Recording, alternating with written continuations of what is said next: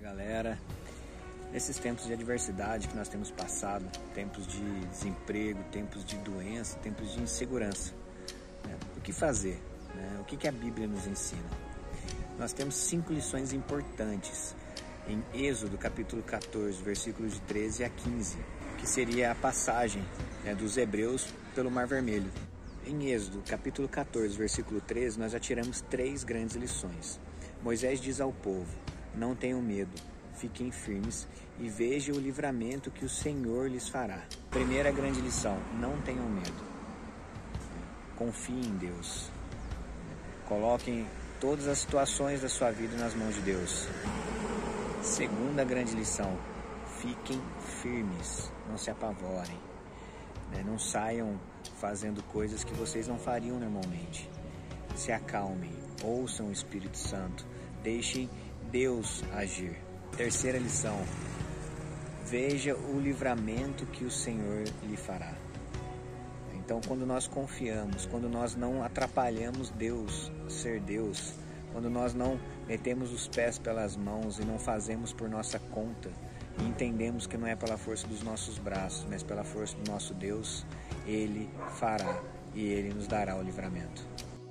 Em Êxodo 14, versículo 14, nós temos a quarta lição: O Senhor lutará por vocês. Então, mais uma vez, nós temos a instrução do Senhor para ficarmos calmos e deixar que Ele lutará por nós. Não quer dizer que nós tenhamos que é, não fazer nada, né, que a gente tenha que cruzar os braços, mas nós temos que entender que é o Senhor que luta as nossas batalhas que por muitas vezes nós corremos sem direção, tentando desesperadamente resolver os problemas, quando quem vai lutar por nós é o Senhor. E a nossa quinta lição está em Êxodo 14, versículo 15, onde o Senhor diz a Moisés: Por que estão clamando a mim? Diga ao povo que marchem. Então aqui nós tiramos mais uma lição. Siga em frente, continue marchando, não pare, não pare. Deus lutará por vocês. Bom, galera, neste vídeo nós vemos que a palavra de Deus ela nos dá o passo a passo, é o nosso manual de como devemos fazer.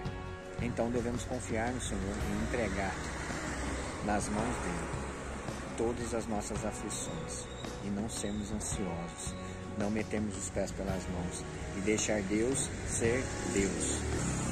Então somente confie no Senhor e Ele lutará as suas lutas. O que nós temos que fazer? Buscá-lo de todo o nosso coração, com toda a intensidade, com todas as nossas forças, porque o resto Ele fará. Se liga nessa, semear 180 graus na contramão do mundo.